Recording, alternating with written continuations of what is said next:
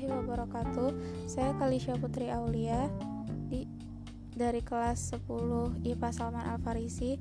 Di sini saya akan membacakan materi yang berjudul Definisi Sistem Informasi Geografis. Pada bagian sebelumnya, kita telah belajar tentang peta dan penginderaan jauh. Peta dan penginderaan jauh tidak dapat dipisahkan dari sistem informasi geografis. Sistem informasi geografis merupakan sistem yang khusus mengelola database yang berisi data dengan referensi geografis dan memiliki informasi spasial. Input data sistem informasi geografis banyak diperoleh dari citra penginderaan jauh. Semua informasi itu diproses menggunakan komputer yang kemudian dapat dikombinasikan menjadi informasi yang diinginkan.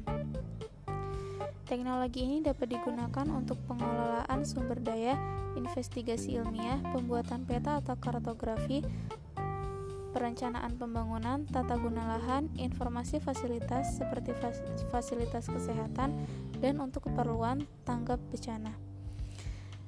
Di, in, di Indonesia, sistem informasi geografis dikembangkan dan digunakan oleh Badan Informasi Geospasial yang sejak 2011 resmi menggantikan Badan Koordinasi Survei dan Pemetaan Nasional atau Bakor Surtanal.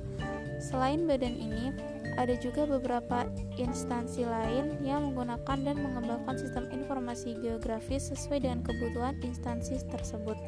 Misalnya, Badan Pengkajian dan Penerapan Teknologi atau BPPT, Lembaga Penerbangan Pengadaan Antariksa Nasional atau LAPAN, Pusat Data Kementerian Pekerjaan Umum, Badan Pertahanan Nasional atau BPN, Kementerian Kehutanan, Perguruan Tinggi, dan lembaga swasta lainnya. Singkatnya, sistem informasi geografis merupakan sistem yang berfungsi mengumpulkan, mengatur, mengelola, menyimpan, dan menyajikan segala jenis data yang berkaitan dengan kondisi geografis suatu wilayah. Sistem informasi geografis memberikan banyak keuntungannya, di antaranya sebagai berikut. 1.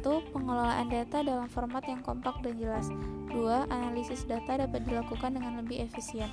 3. Pembaruan data dapat dilaku, dilakukan secara cepat. 4. Biaya lebih murah jika dibandingkan survei lapangan.